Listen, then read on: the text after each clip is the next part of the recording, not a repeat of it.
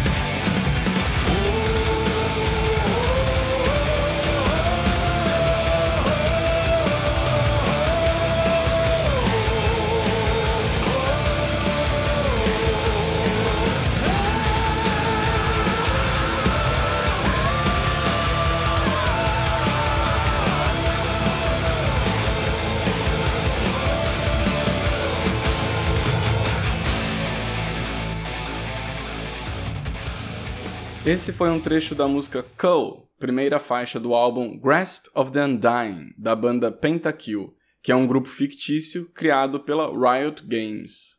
Se você gosta de jogos multiplayers, você já deve ter ouvido falar da Riot Games, porque é a empresa que criou o League of Legends. É um jogo online de batalhas multiplayer que foi lançado em 2009 e se tornou bastante popular. De acordo com a própria Riot Games, em 2016, League of Legends alcançou a marca de 100 milhões de jogadores ativos. Também em 2016, o Campeonato Mundial de League of Legends, que durou 15 dias, distribuiu para os vencedores um total em prêmios de 6,7 milhões de dólares. É uma indústria milionária e a Riot Games criou diversos produtos baseados no universo do jogo, inclusive uma banda de metal. A banda Pentakill é formada por personagens do jogo que assumem o papel de músicos, como o guitarrista Mordekaiser ou o vocalista Kartos. As músicas foram criadas pelo time de compositores e sonoplastas que trabalham na Riot Games e são os responsáveis pela trilha sonora do jogo. Para as gravações, eles convidaram artistas conhecidos no rock e no metal, como Tommy Lee, baterista do Motley Crue, Nora Lohimo, da banda finlandesa Battle Beast, e Jorn Lande, que é um dos meus vocalistas favoritos. Ele tem carreira solo, canta no Master Plan e também no Avantasia. Pentakill já lançou dois álbuns, Smite and Ignite, em 2014, e Grasp of the Undying, em agosto de 2017. As músicas usam diversas referências do jogo, até o próprio nome da banda é um termo do jogo. Pentakill é quando você mata cinco campeões do seu oponente em um curto período de tempo, um atrás do outro. Mas você não precisa conhecer o jogo para ouvir os álbuns, eles fazem sentido por si só e eles estão disponíveis para download gratuito no site da banda. A Riot Games parece ser uma empresa que gosta bastante de música. Para cada um dos campeonatos mundiais, eles contratam uma banda para criar uma música tema. Em 2014, por exemplo, eles chamaram a banda Imagine Dragons, que fez a faixa Warriors. E um dos motivos para Imagine Dragons ter aceitado essa encomenda é que os integrantes da banda são jogadores de League of Legends. Com todo esse engajamento musical, não é uma surpresa que a Riot Games tenha decidido lançar sua própria banda, mesmo que seja uma banda fictícia. Aliás, bandas fictícias não são uma novidade. O Gorillaz existe desde 1998. Mas provavelmente é no Japão que se encontram os exemplos mais extremos de bandas virtuais ou fictícias, como a cantora virtual Hatsune Miku.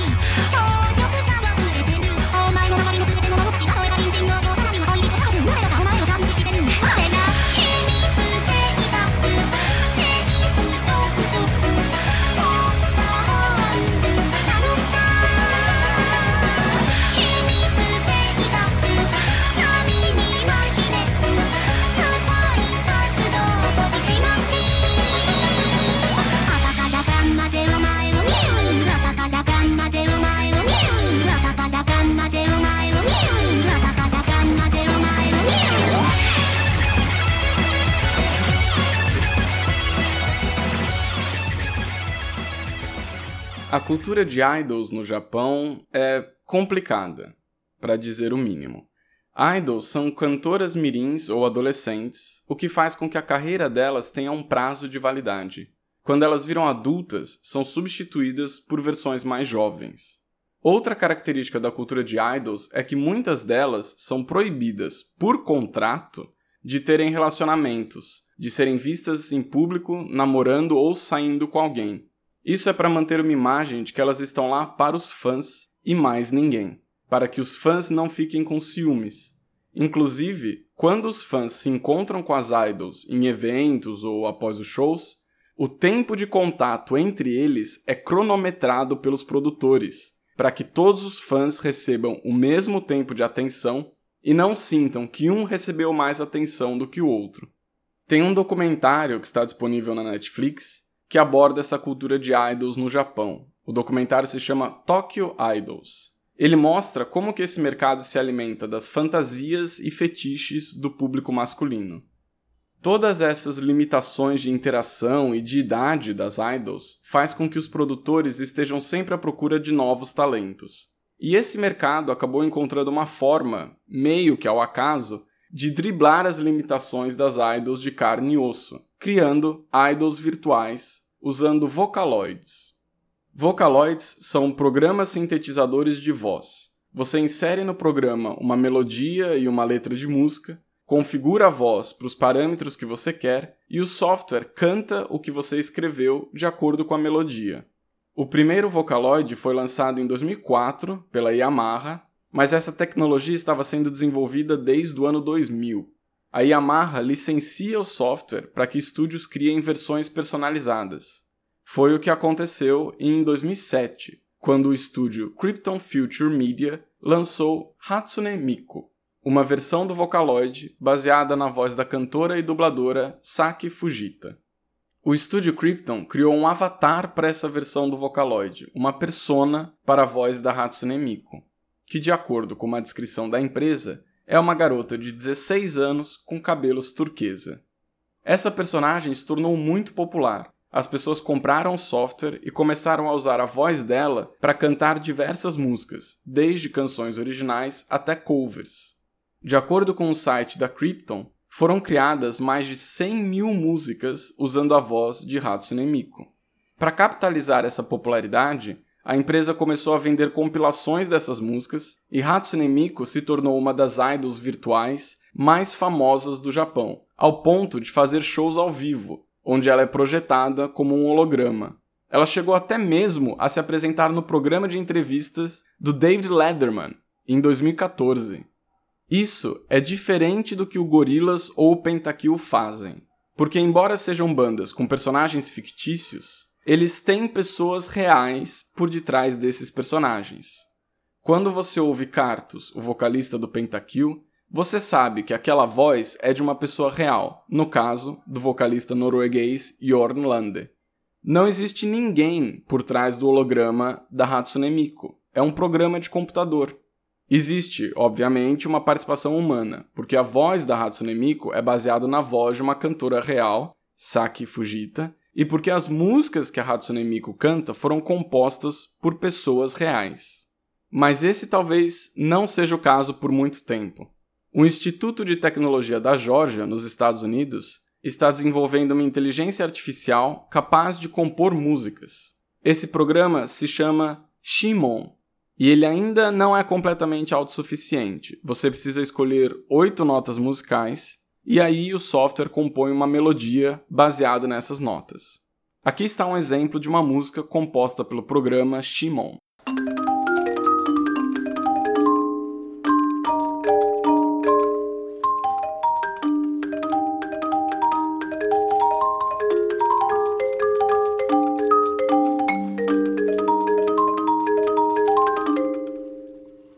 Antes de encerrar com uma faixa da banda Pentakill, quero lembrar que o Atlas do Rock também está no Twitter e no Facebook. Siga o Atlas do Rock nas redes sociais para ficar sabendo de outras indicações e novidades. Para terminar, ouça a faixa Lightbringer, primeira faixa do primeiro álbum da banda Pentakill, o álbum Smite and Ignite, lançado em 2014.